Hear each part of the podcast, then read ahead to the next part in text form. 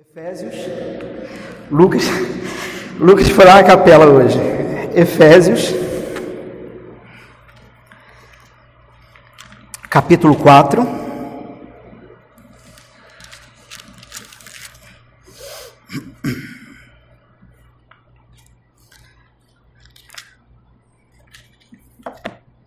Do verso 17 ao capítulo 5, verso 2. Eu vou fazer essa leitura, na sequência nós vamos orar, tá bom? E iniciamos a exposição do texto. Diz o seguinte a palavra de Deus: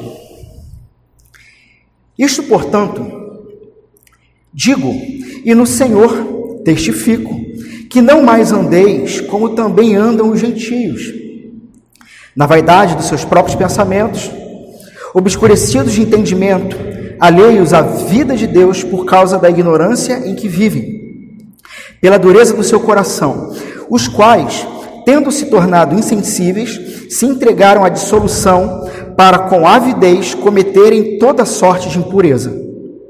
Mas não foi assim que aprendestes a Cristo.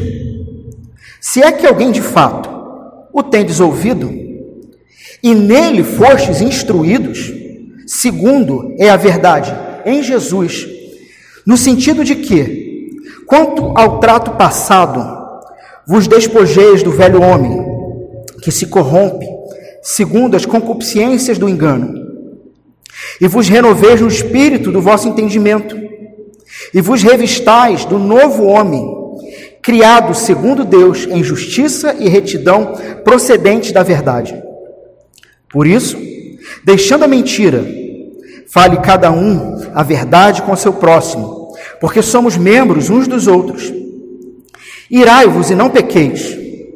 Não se ponha o sol sobre a vossa ira, nem dê lugar ao diabo.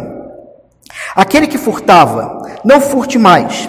Antes, trabalhe, fazendo com que as, com as próprias mãos o que é bom, para que tenha com que acudir ao necessitado.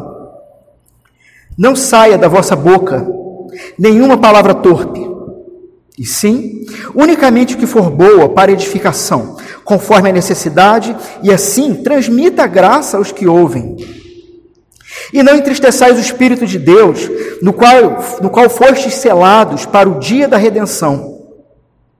Longe de vós toda amargura e cólera e ira e gritaria e blasfêmias, e bem assim toda malícia.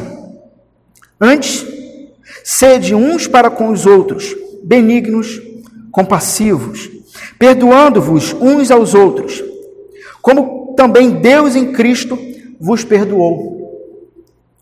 Sede, pois, imitadores de Deus, como filhos amados, e andai em amor, como também Cristo nos amou e se entregou a si mesmo por nós, como oferta e sacrifício a Deus em aroma suave.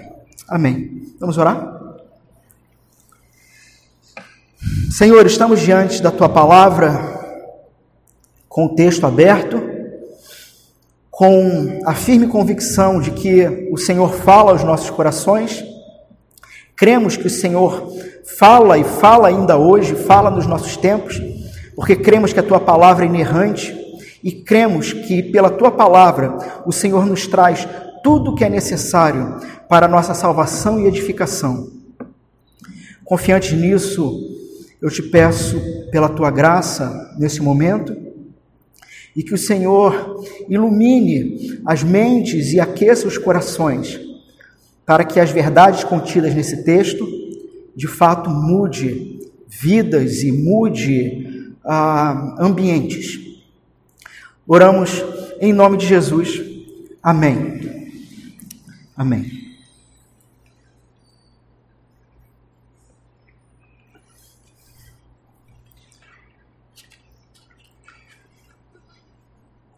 No meu último sermão, eu iniciei com a leitura de um, uma letra de uma música. Hoje eu vou iniciar de outra maneira.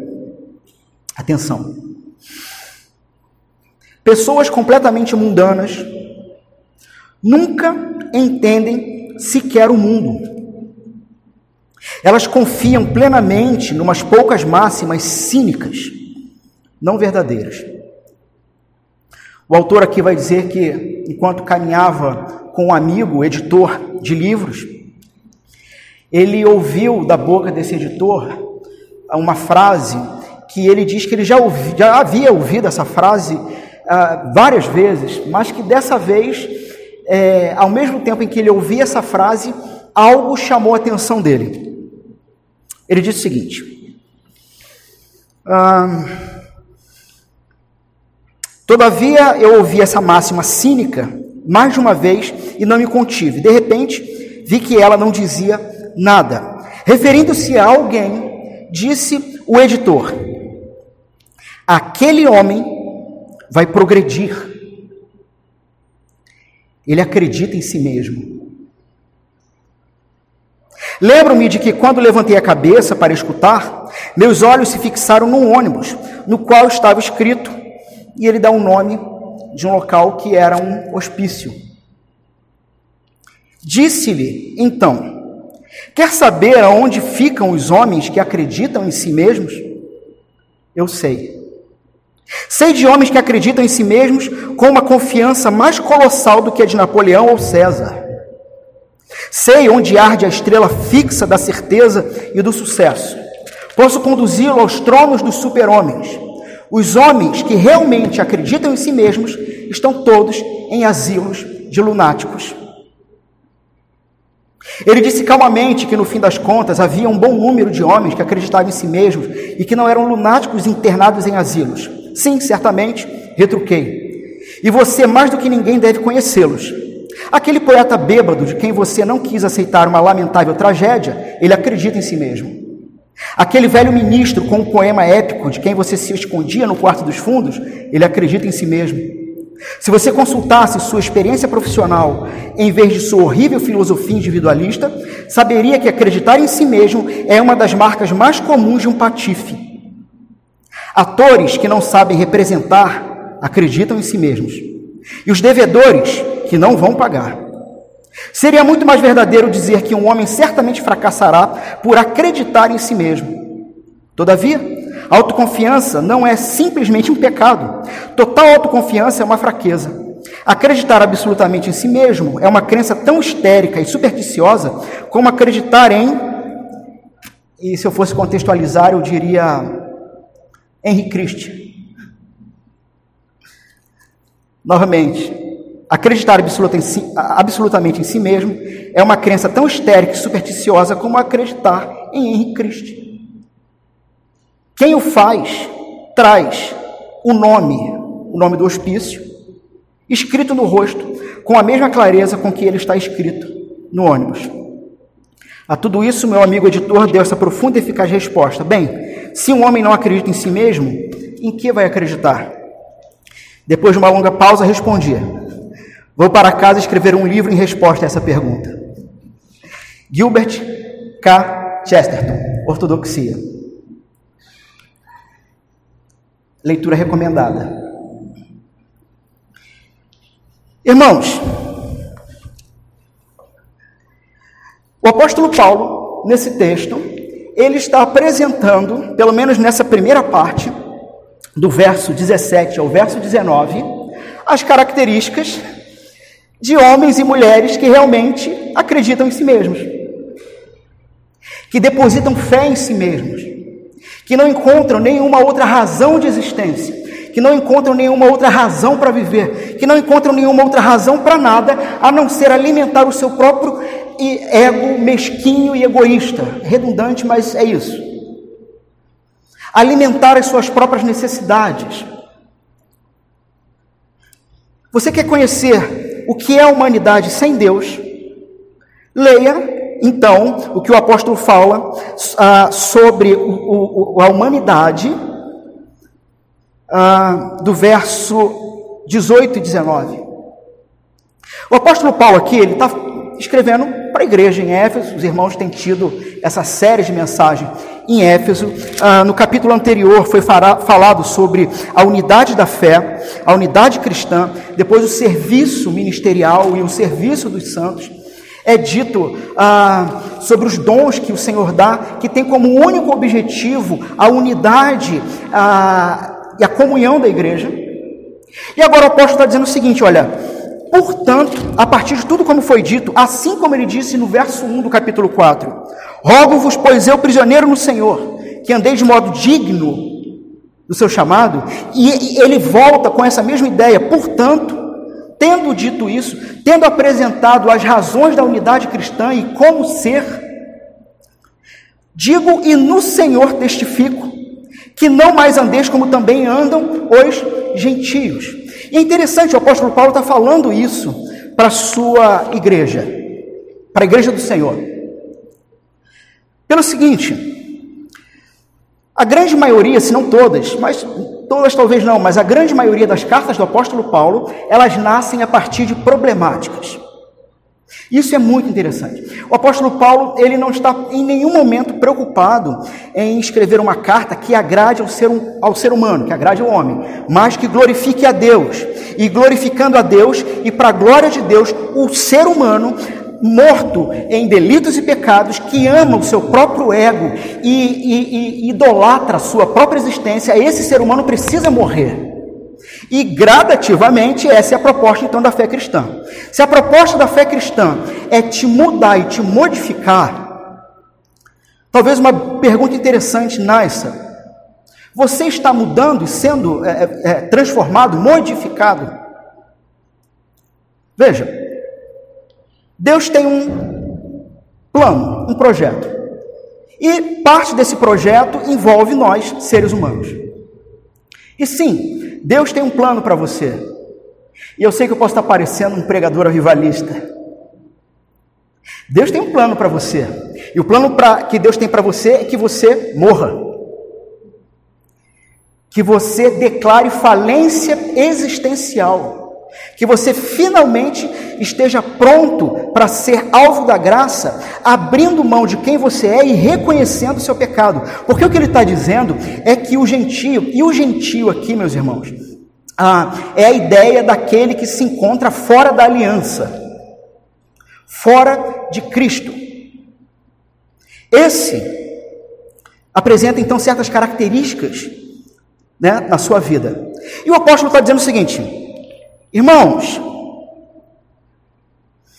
é possível que você tenha se arrependido dos seus pecados, entendido quem é Cristo, qual foi a, a obra dele, os resultados da obra dele. É possível que você de fato tenha nascido de novo, mas irmãos, a vida cristã não passa, não, não, não, não, não se trata de um passe de mágica. Um passe de mágica. O apóstolo está dizendo aqui: olha só, os gentios vivem assim, assim, assim. Ou seja, os que não têm aliança com o Senhor, os que não vivem no Senhor, escondidos no Senhor e com a família do Senhor, os que vivem fora da unidade da fé e da família cristã, eles têm uma certa característica de viver. E, irmãos, cristãos, está dizendo isso aqui para a igreja. Você pode ser um cristão e às vezes, por falta de aviso, ainda está cometendo alguma coisa errada. Porque não é passe de mágica. Às vezes a gente tem essa tendência, sabe? O sujeito, ele viveu 40 anos da vida dele na devassidão. Aí ele veio aqui hoje, ouviu o evangelho e se converte ao Senhor. Amém. Amanhã ele vai voltar para o trabalho dele.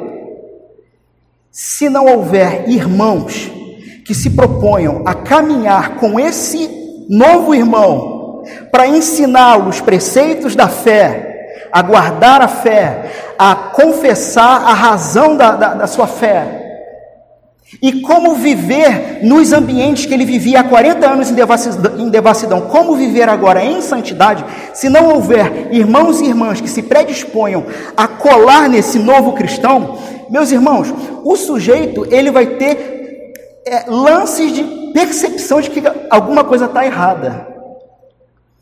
Mas a coisa não vira de um dia para o outro. A diferença do cristão para o não cristão, os dois pecam. Mas o, o cristão, ele não gostaria mas sabe daquilo? E ele tem uma determinada percepção. Ele está livre da, da, da, da, da carne, do mundo e do diabo. Ele está livre. Mas algumas práticas, ou até algumas determinadas cosmovisões, maneiras de ver a vida, vão precisar de uma longa caminhada. Daí então, já até aplicando logo no início do texto, a grande importância de um discipulado. Não só daquele que se propõe a estar com o outro, mas daquele que se propõe primeiro a estar com Cristo. Porque não tem como você levar alguém a um lugar que você nunca foi. Seria um desastre. Seria um desastre isso. Entendendo que essa ideia do discipulado é uma ideia de morrer para si, se tornando discípulo de Cristo, carregando a cruz, sendo pregado nela e morrer, porque não tem mais como sair. E na sequência, ensinar outros a carregar a cruz. Mas veja então o que, que o apóstolo está dizendo aqui. Ah, não vivam mais como vivem os que não têm o Senhor como seu Senhor, os que não têm aliança com o Senhor Jesus Cristo. Não vivam assim. Ou seja, é possível que alguém tivesse ainda alguma ideia errada, porque estão sendo discipulados. É gradativo, é devagar. E ele vai dizer: como é que eles vivem? Obscurecidos de entendimento, alheios à vida de Deus por causa da ignorância em que vivem, pela dureza do coração. Você quer saber quem é, quem é o homem sem Deus? É esse homem. É esse homem que realmente acredita que ele é a medida de todas as coisas. Me lembro de uma palestra do Jonas Madureira, a Cosmovisão Política, se eu não me engano, ele falava, e ele dizia o seguinte: que é um erro crasso a nós que temos a mente renovada em Cristo aceitarmos essa ideia ou essa conotação do homem do, do Homo sapiens ou do homem sapiente. Ou seja, que o que diferencia ele de qualquer outra criatura é a sua capacidade de conhecimento. E aí, provavelmente Jonas deve beber em João Calvino, que vai beber em Paulo e em, toda a, a palavra de Deus, ao afirmar o seguinte: o homem é inerentemente um ser com necessidade de adoração. Adoração. Então, não, o homem não é a medida de todas as coisas, como pensa ah, o não cristão, mas o homem ele é um ser religioso. E que enquanto não conhece a verdade do Deus que liberta de todo o ídolo que o escraviza, que na verdade justifica o seu pecado. E veja, qualquer coisa que você coloque na sua vida como ídolo, justificando ou na verdade alimentando o seu ego ou o seu desejo de autossatisfação, um dia essa coisa, esse ídolo vai exigir um sacrifício. Enquanto que o Deus cristão que liberta é aquele que promoveu o sacrifício para te libertar. E a partir desse sacrifício ele não te exige nada, ele não está te esperando. Você consegue perceber que o nosso Deus é um Deus soberano, ah, onisciente e que ele sabe de todas as coisas e que você não tem como surpreendê-lo. E que, inclusive, por conta disso, ele não está esperando absolutamente nada de você, ele está esperando você. Ele quer se relacionar com você, mas você não pode ah, ah, ah você, ao mesmo tempo que você não pode surpreendê-lo, você não consegue surpreendê-lo, você também não acrescenta nada a ele. Eles vivem então alheios pela dureza do coração, se tornaram insensíveis. O termo dureza aqui, meus irmãos, é uma palavra que ela traz uma ideia de mais duro do que a, o mármore. Ou uma palavra que aplicada à medicina seria como uma espécie de caroço ósseo numa junta, onde, você, onde não há mais movimento. O que o apóstolo está dizendo é o seguinte: que a, a realidade do coração humano sem Cristo é como um câncer petrificado. em que não há possibilidade alguma de perceber Deus e a sua bondade. E o apóstolo está dizendo que sim, no seio da igreja é possível que ainda irmãos estejam, não tenham mais esse câncer petrificado no coração, mas ainda estejam incorrendo em determinadas práticas. Ah, Tornaram-se insensíveis, se entregaram à dissolução, para a avidez, cometeram toda sorte de pureza. O que Paulo está dizendo nesse texto é o seguinte: é que o coração ficou tão duro, tão insensível, que ah, o homem sem Cristo ele se entrega avidamente e desesperadamente a prazeres sexuais ilícitos. É isso que Paulo está dizendo. Ele está dizendo, sim, existem cristãos dentro da igreja que parece que não perceberam quem são ainda.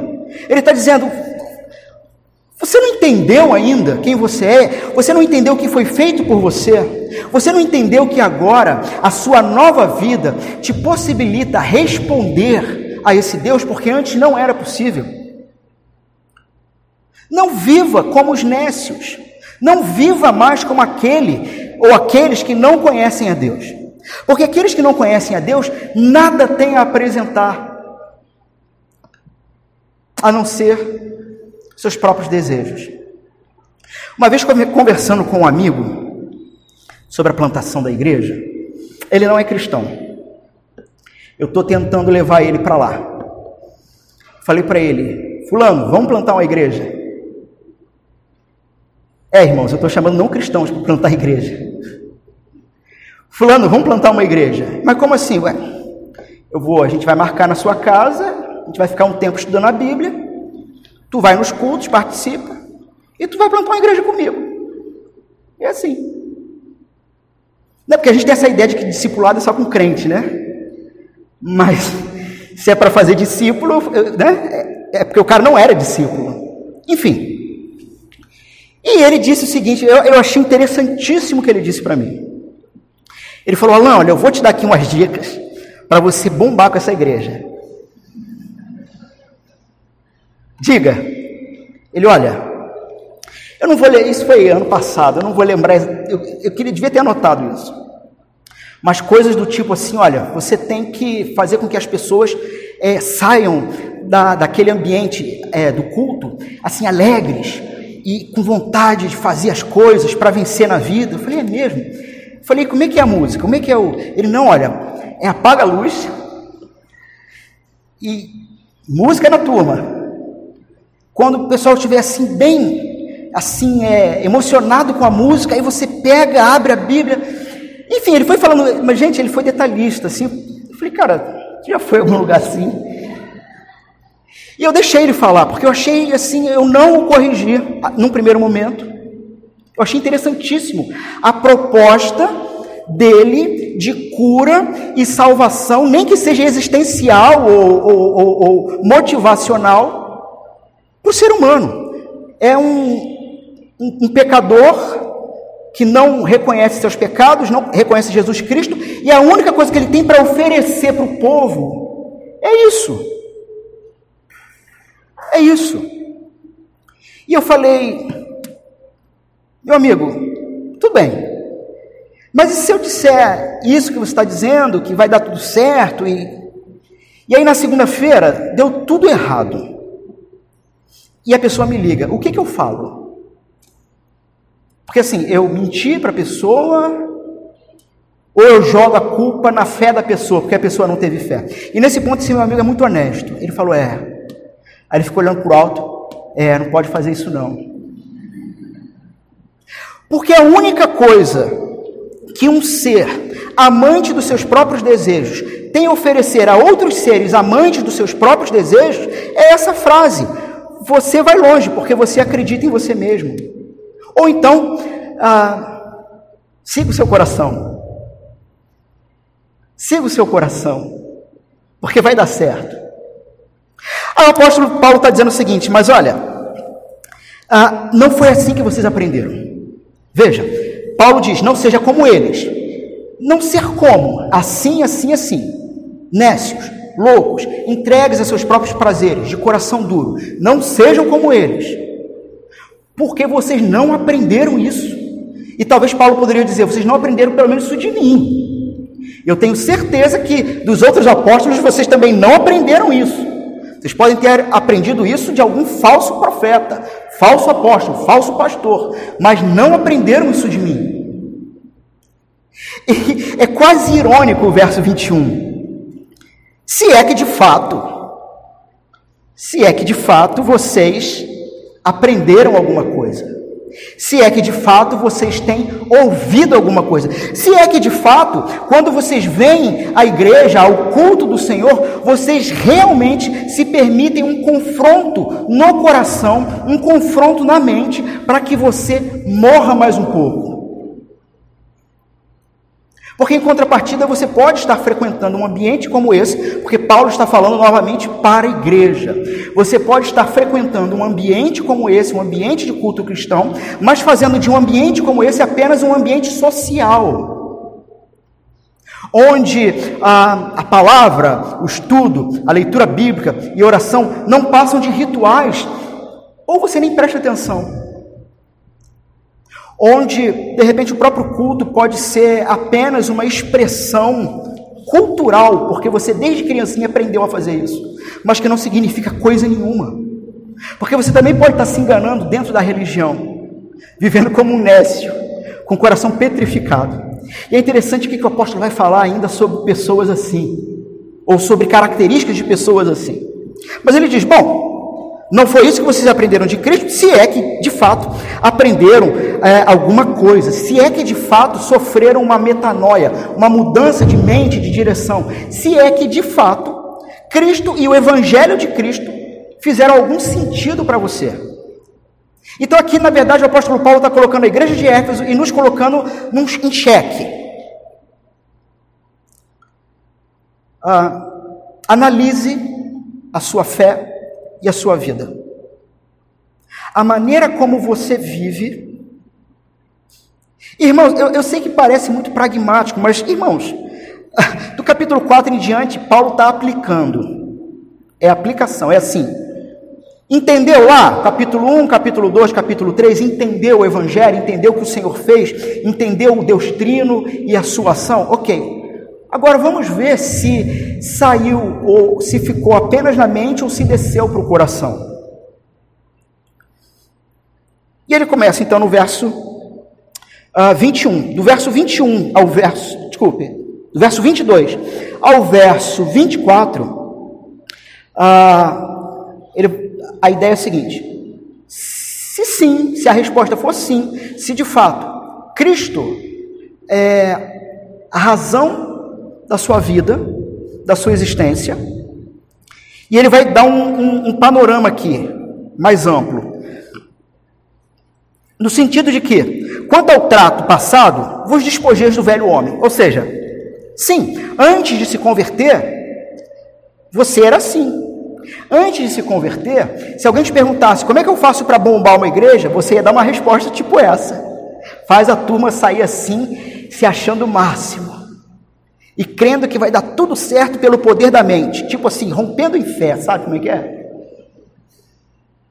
Rompendo em fé. A gente não tem a mínima ideia do que significa isso. Né? Isso não é bíblico, não significa coisa alguma, né? Mas façam as pessoas saírem do seu ambiente crendo que vão mover as coisas no sobrenatural. Eu posso estar dizendo, isto não é ou não faz parte do bojo da fé cristã. Portanto, tudo que não se encontra em Cristo ou não faz, ou, ou, ou não faz sentido no ambiente de Cristo, estando em Cristo, se não faz sentido, abandona, se, se, se, uh, se despoje desse velho homem dessa velha maneira de pensar que se corrompe segundo as concupiscências do engano. E é muito interessante, o apóstolo Paulo vai falar de mentira daqui a pouco. Ah, ele falou sobre o coração endurecido. E é muito interessante ah, quando nós olhamos para Romanos 1,25. Deixa eu ler aqui para os irmãos rapidamente.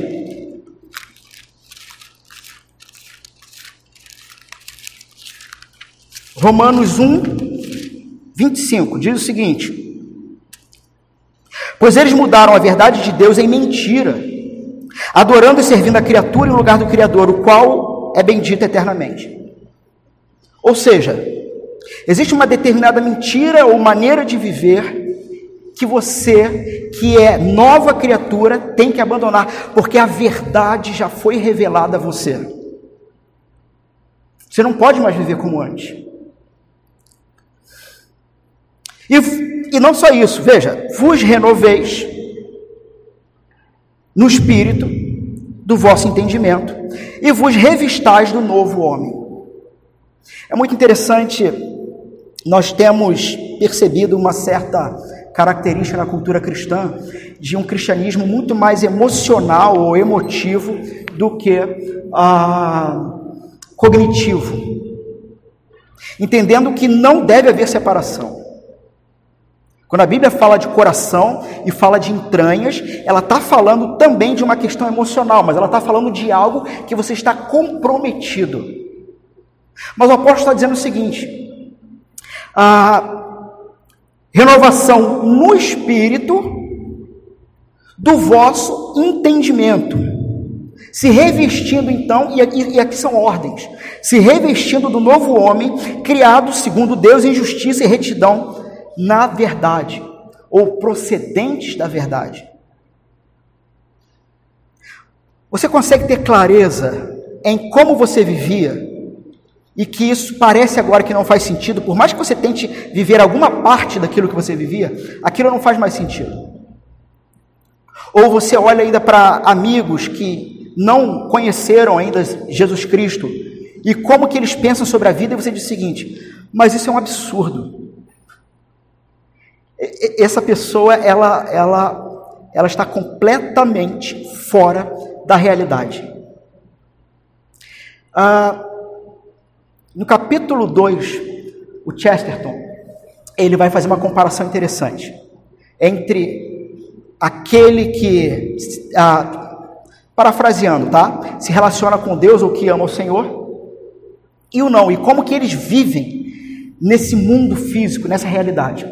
Ele diz o seguinte: que aqueles que não conhecem a verdade, o Deus cristão, eles ainda conseguem viver nessa realidade, caminhar e, enfim.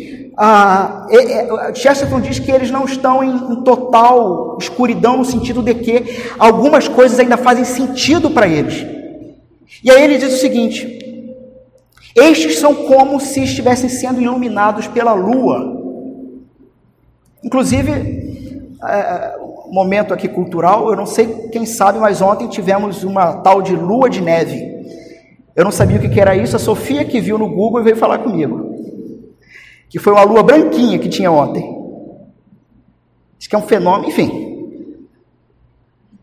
Homens e mulheres que conseguem ainda tatear por esse mundo porque estão recebendo luz da lua. É uma luz que ilumina, mas não esquenta, não dá vida. Diferente da luz do sol, que não somente esquenta, dá vida, mas elimina a sombra. Esse é o que vive e caminha em Cristo conhecendo todas as facetas da realidade no Senhor. E aí, então, a partir do verso 25, o apóstolo ele vai ah, apresentar questões mais específicas sobre como se deve viver um cristão. Irmãos, segurem-se em seus assentos. Porque Paulo eu não sei se Paulo estava irado com alguém. Fato é que, sem dúvida alguma, o que ele fala aqui eram coisas que sim, aconteciam no meio da igreja, como acontece até os dias de hoje. Então ele começa. Por isso, deixando a mentira, e alguns autores vão fazer essa referência da mentira por causa do artigo definido, com essa contrapartida lá de Romanos, sabe? Como se fosse um jogo de, de palavras. Olha, deixando a mentira, fale cada um a verdade. Ou seja, não somente deixando de falar coisas que não são verdade, Mas a mentira, essa mentira que engana o mundo, você já deixou. Larga de vez. Larga de vez. Viva na verdade. Pela verdade e na verdade. Deixando a mentira, fale cada um. Desculpe. A verdade com o seu próximo. E veja, a motivação que ele vai dar para você olhar para o seu irmão, irmã em Cristo, e ser completamente honesto, falando a verdade, é porque nós somos membros uns dos outros. Porque somos um só corpo. E novamente Paulo vai aqui fazer, tocar no ponto da a, a, a unidade cristã. Irmãos, eu sei que pode ser, parecer muito estranho isso, mas eu conheço crente que mente. Mas como assim? O cara é crente? O cara é crente. E ele mente. O apóstolo está dizendo: meu filho, você aprendeu mesmo de Jesus porque eu estou achando que não. O cara é crente. É muito interessante quando a gente olha para 1 Coríntios. Não sei quantos conhecem a carta de Corinto, a, a igreja de Corinto, mas era uma igreja muito problemática. É, problemas é, é teológicos, problemas ah, de, de, de, de, cunho sexual, ah, enfim, era muito problema. Era muito, muito, muito problema. Ah, um rapaz que se ah, que teve relação com a esposa do pai dele, não era mãe, mas teve essa relação e qual o problema de Paulo? Paulo vira para a igreja lá e fala o seguinte: é, vocês não aprenderam de Jesus que, que isso está errado, que não é essa não é a maneira correta? Veja que Paulo não está nesse ponto não está nem preocupado com o rapaz em si. Ele está questionando a igreja por que a igreja não disciplinou esse rapaz. Esse rapaz. Porque tem gente que vai dizer por aí que a igreja não pode botar para fora, né? Não pode disciplinar e se o sujeito não se arrepender, não pode botar para fora. Mas foi o que Paulo mandou fazer. E ele vai dizer assim: vem cá, vocês afirmam doutrina e fé, mas estão aturando determinados pecados. Enfim, a igreja de Corinto é uma igreja extremamente problemática, mas veja como o apóstolo Paulo começa a carta aos Coríntios. Ah, Paulo, chamado pela vontade de Deus uh, para ser apóstolo de Jesus Cristo aos irmãos. A igreja de Deus que está em Corinto, aos santificados em Cristo Jesus, chamados para ser santos, com todos uh, os que em todo lugar invocam o nome do Senhor Jesus Cristo, Senhor deles e nosso, graça a vós outros. Uma igreja cheia de problema, com um monte de pecador, com um monte de gente que precisava de discipulado, com um monte de gente que precisava de disciplina, mas Paulo inicia essa carta para esses irmãos dizendo: Vejam, vocês são santos. E é por serem santos que precisam ser corrigidos, que precisam mudar. Vocês são santos. Aí tu vai ler o livro de Corinto, só problema. Vocês são santos. Vocês são amados. Mas ainda estão aprendendo a viver. Como deve viver.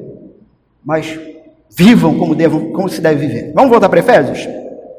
Irai-vos e não pequeis. Não se põe o sol sobre a vossa ira. Ah, o apóstolo está dizendo aqui o seguinte: sim, é possível se irar e é possível não pecar. A ira em si não é pecado. Deus se ira constantemente. John Stott ele vai dizer o seguinte: que na verdade a ira santa, a ira que vem da parte de Deus, deveria exercer mais presença no mundo atual. Coisas do tipo, nos irarmos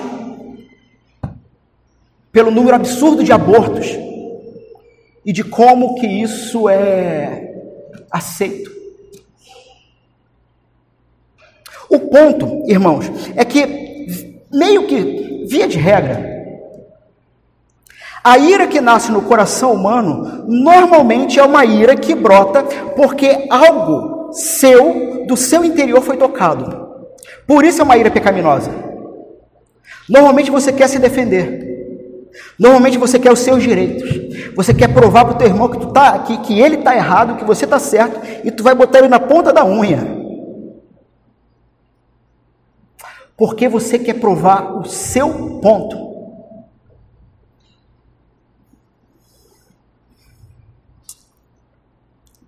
Existe então a ira que nasce a partir de uma motivação de defesa do teu ego, e isso é pecado, porque você devia estar morto.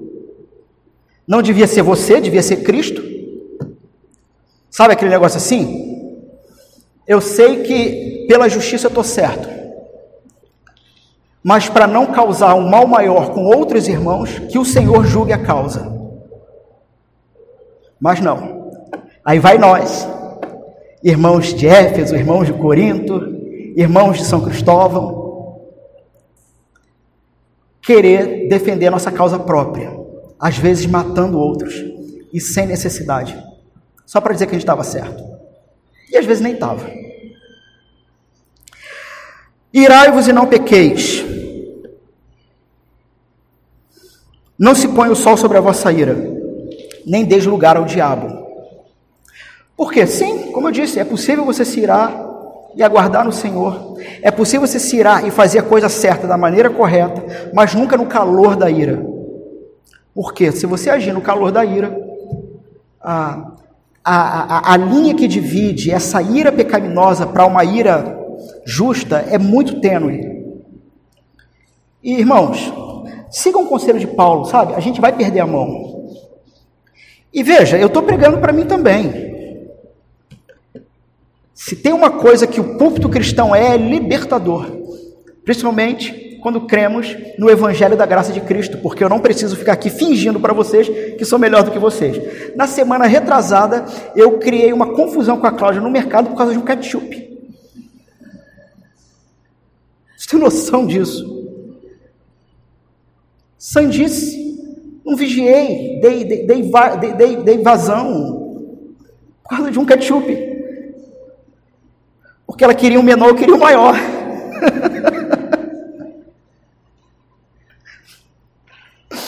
é. Aí depois, né, a gente teve que se consertar.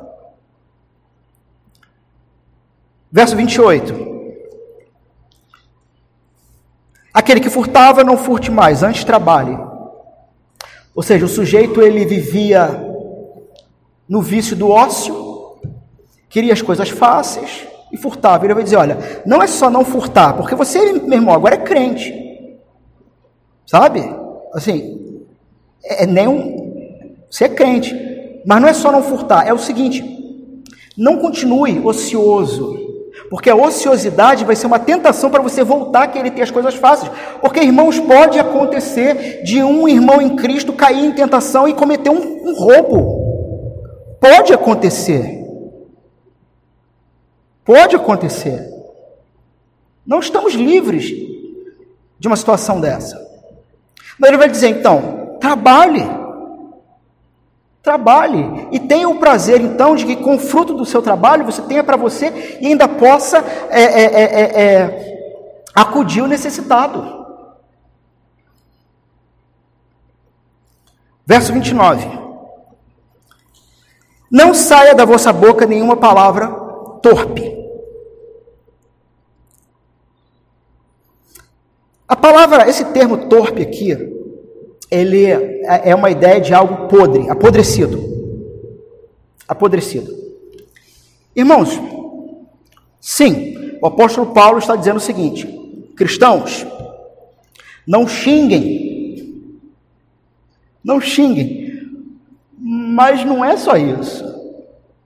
Você pode estar proferindo palavras torpes, apodrecidas e que apodrecem o ambiente da maneira mais culta, sem xingar. O problema aqui não é palavrão, embora o palavrão ele vai ter relação é, com, com, a maledicência, com, com é, é, é, é conotações, inclusive, né, é, eu não, eu me parece que todo palavrão tem conotação sexual. Então ele vai estar tá dentro do escopo. Mas o que Paulo está dizendo é o seguinte: é não empreste a sua boca para ficar de historinha apodrecida e que só causa mais apodrecimento. Por quê? Porque você é crente, se é que você ouviu do Senhor. Se você não ouviu, irmão, tudo bem, tem que se converter. Mas se você ouviu do Senhor, aprendeu do Senhor, não use a sua boca para palavras apodrecidas, para discursos que apodrecem, mas unicamente o que for boa para edificação. E percebem como o problema não é palavrão, embora esteja dentro, mas o problema é palavra podre é aquela palavra que você, sei lá, você vai reclamar de alguma coisa em relação à igreja, à liderança da igreja, e ao invés de edificar, você se presta a querer destruir. No mínimo, vá falar a quem de direito, ou a quem de fato pode resolver o seu problema. Mas nem use a sua língua para palavras podres, e aqui digo agora eu, não o Senhor, né? porque Paulo não vai falar isso, mas não empreste seu ouvido também para as palavras podres, que não edificam, mas as que edificam conforme a necessidade, é, com, é, e assim transmita graça aos que ouvem. Ah, verso 30 não entristeçais o espírito. E aí Paulo agora ele, ele vai inserir o espírito também como argumento no meio disso tudo. Irmãos, percebe como esse texto não é um, não é um texto ah, tão prazeroso se apresentar, a não ser que você seja alguém que gosta de né, espizinhar. Mas a questão não é o espizinhar. A questão é estamos lidando com seres humanos que foram transformados por Cristo, mas que ainda cometem atitudes de gente que vive como se não fosse cristão. Não entristeça o espírito. Sim, porque o espírito é um ser pessoal e ele pode ser entristecido. Você não deve entristecer ele. Porque veja, se é que você ouviu de Cristo e se é que você está cometendo alguma dessas coisas e toma a decisão de mudar, faça isso também pela consciência de que você está selado. Ou seja, existe algo mais constrangedor do que a graça? O que, que eu quero dizer com isso? Eu quero dizer com isso que ah, pessoas podem cometer, podem estar cometendo ah, algum tipo de pecado que Paulo relata, podem até morrer cometendo esse pecado, mas você está selado, você está salvo no Senhor Jesus Cristo, está seguro na rocha eterna. Isso tinha que te constranger a parar de pecar. Porque não é uma relação de causa e efeito, tipo assim, ó, se eu pecar, é, Deus ele vai me tirar a salvação e, mas beleza, é, eu, eu, tipo assim, eu, eu paguei, eu compensei, sabe? Eu compensei. Não sei se vocês estão conseguindo me alcançar. Se Deus tirasse a minha salvação por causa de um pecado, significaria que a ação dele de me retirar a salvação seria uma compensação do tipo assim, ah, tudo bem, ele não sofreu grande dano. Quem perdeu foi eu. Só que Paulo está dizendo o seguinte: sinta-se constrangido se deliberadamente você comete algum ato desse e não quer abandonar, sinta-se constrangido, porque você está salvo. Pastor, isso é loucura. Não reclamem comigo, reclamem com o Senhor Jesus Cristo. Porque ele deu a vida dele por miseráveis pecadores que iriam morrer ainda cometendo torpezas. É escandaloso. Em contrapartida, lá em Mateus 12, do verso 36 a, a, a 33 a, a 37, ah, Jesus vai dizer que todos nós também prestaremos contas por nossas palavras. Ele não diz como que vai ser isso, mas vai prestar conta.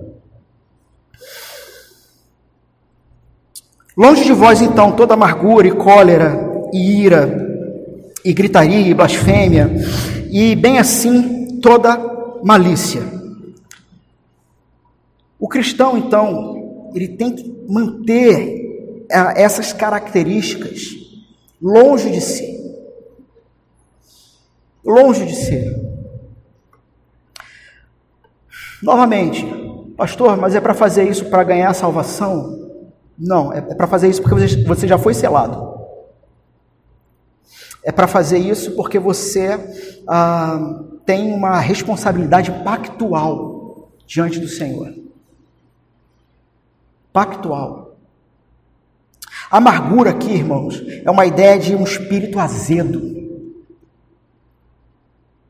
Ou conversas azedas. Você ouviu do Senhor? Você de fato é cristão? Você se alegra em saber que está selado pelo Espírito? Então abandone a vida azeda. Regozije-se no Senhor. Tem um pastor chamado Paulo Borges Júnior. Ah, uma vez eu ouvi uma fala dele em que ele diz o seguinte: ah, o cristão, ele, ele dá um exemplo sobre a vida cristã e como um cristão se porta. Né? E aqui fazendo essa referência ao abandono dessa, desse espírito azedo. O cristão é alguém que, estando morto para esse mundo, ah, ele é, é, não há nada assim que, que o atinja no sentido de, de mudança de, de mudança de, de atitude, de ação. Ele diz o seguinte: imagine um comerciante cristão. Ele é cristão. E imagine que abre um concorrente, uma loja concorrente, parede com parede com ele. O papel do cristão é interceder a Deus pela vida e pela prosperidade do concorrente porque ele já está feliz no Senhor e o pobre concorrente está indo para o inferno. Ele não tem nada, a única coisa que ele vai ter é o bem momentâneo. Ou seja, o cristão é aquele que ele, não vivendo essa vida azeda e amarga, ele não transmite esse amargor para os outros. Ah, cólera, cólera e ira são muito semelhantes, sendo que a cólera ela tem a ideia de uma fúria apaixonada. Sabe, é quando o sujeito perdeu o controle. Enquanto que a ira ela tem uma ideia de uma hostilidade mais sombria, mais é, centrada. Irmãos, gritaria é gritaria. Não é para ficar gritando. Não é para ficar discutindo em público, não é para ficar fazendo vergonha. E vejam aqui o apóstolo Paulo falando como um pai para filhos na fé, né? Então não é para ficar batendo boca. Blasfêmias. A ideia aqui, meus irmãos, é falar mal pelas costas. Abandone essa prática. Ah, não somente falar mal pelas costas, mas difamar, destruir a reputação falar do que você não sabe sem saber toda a história. Larga esse negócio. Malícia, má vontade, tramar o mal contra as pessoas. Que isso se mantenha longe de vós. Mas antes, e Paulo ele ah, vai fechar aqui de maneira positiva. Irmãos, tudo isso que a gente viu aqui Diante do que o apóstolo está colocando, é a maneira que quem não conhece a Cristo vive. E nós conhecemos um monte de pessoas que não conhecem a Cristo e não fazem a metade disso aqui, pelo menos publicamente. Em, contra, em contrapartida, Paulo está dizendo o seguinte: abandonando tudo isso, sede uns para com os outros bons Seja bom, benigno, compassivo, apresentando ternura. Paulo apresenta então novamente agora características cristãs. Perdoando-vos uns aos outros. E aí você fala, mas como que eu vou perdoar? Como que eu vou perdoar? E aí Paulo completa. Como também Deus em Cristo vos perdoou. Você não sabe como você vai perdoar? Lembre-se do Evangelho.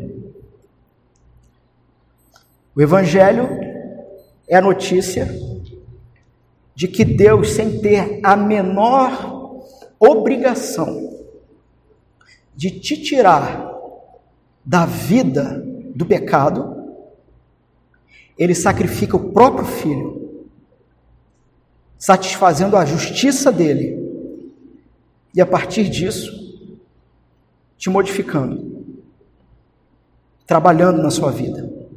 Lembra o que eu disse no início? Deus tem um projeto para a sua vida, e o projeto é que você se pareça com o filho dele. O projeto não é riqueza, não. É que você se pareça com o filho dele. Perdoando-vos uns aos outros, como também Deus em Cristo vos perdoou. Eu tenho um. Eu adquiri um livro chamado Morte por Amor. É um livro da editora Tempo de Colheita, infelizmente, não sei se já fechou, está às portas aí, não sei. Mas é um livro onde o pastor ah, ele ele escreve cartas para pessoas na igreja ah, para resolver determinados problemas. Então, cada capítulo é, é, é, é, é o problema da pessoa e ele escreve uma carta para ensinar para a pessoa como que o Evangelho trata aquele problema. Muito bem. E aí eu fui folhear. Irmãos, tem um capítulo que o título do capítulo é eu, eu, eu, confesso que eu nem li ainda. Eu li o, o, o título, né? Eu li o, o, E aí tem vários, por exemplo, uh, para vocês entenderem, o primeiro capítulo é uma menina que ela uh, se via, se percebia em determinados momentos é, oprimida pelo maligno e que ela tinha visões de coisas, a família tinha vindo de uma linha é é, é, é, é, de espiritualidade não cristã, enfim. E aí ele apresenta o Evangelho, tudo bem. E aí esse capítulo, o título do capítulo é ah, Pastor, eu molestei uma criança.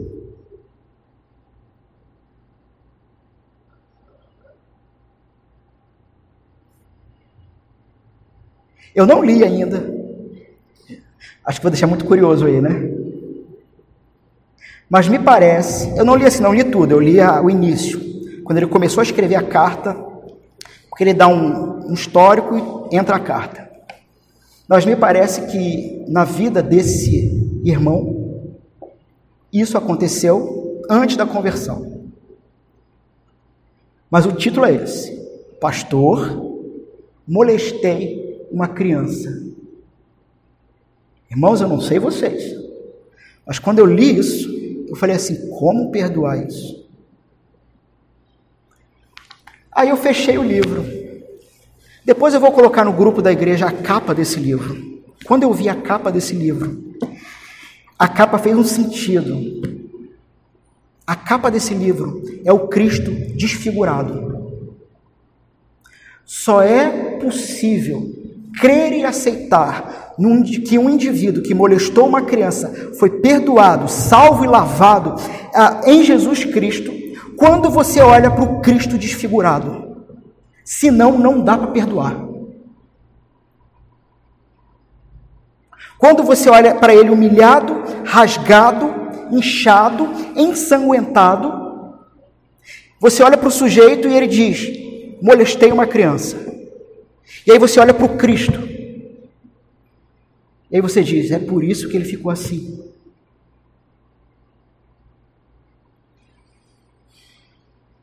Você acha que é tão difícil assim você perdoar o seu irmão?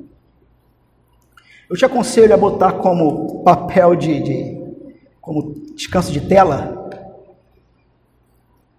Coloca alguma coisa que remeta a isso, que te lembre do sacrifício de Cristo, que te obrigue a pregar o evangelho para você mesmo e te faça perceber que você não é melhor do que o sujeito que molestou a criança, porque não é.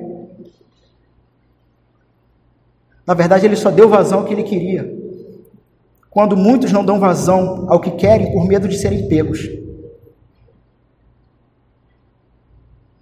Perdoem-se uns aos outros, como também Deus em Cristo vos perdoou. Portanto, sedes imitadores de Deus como filhos amados. E nesse sentido, meus irmãos, ser imitador de Deus como filho amado é por escolha própria decidir, por amor ao irmão, por amor à unidade cristã, se necessário for, sofra o dano. Caminhe a segunda milha. E andar em amor, como também Cristo nos amou e se entregou a si mesmo por nós, como oferta e sacrifício a Deus.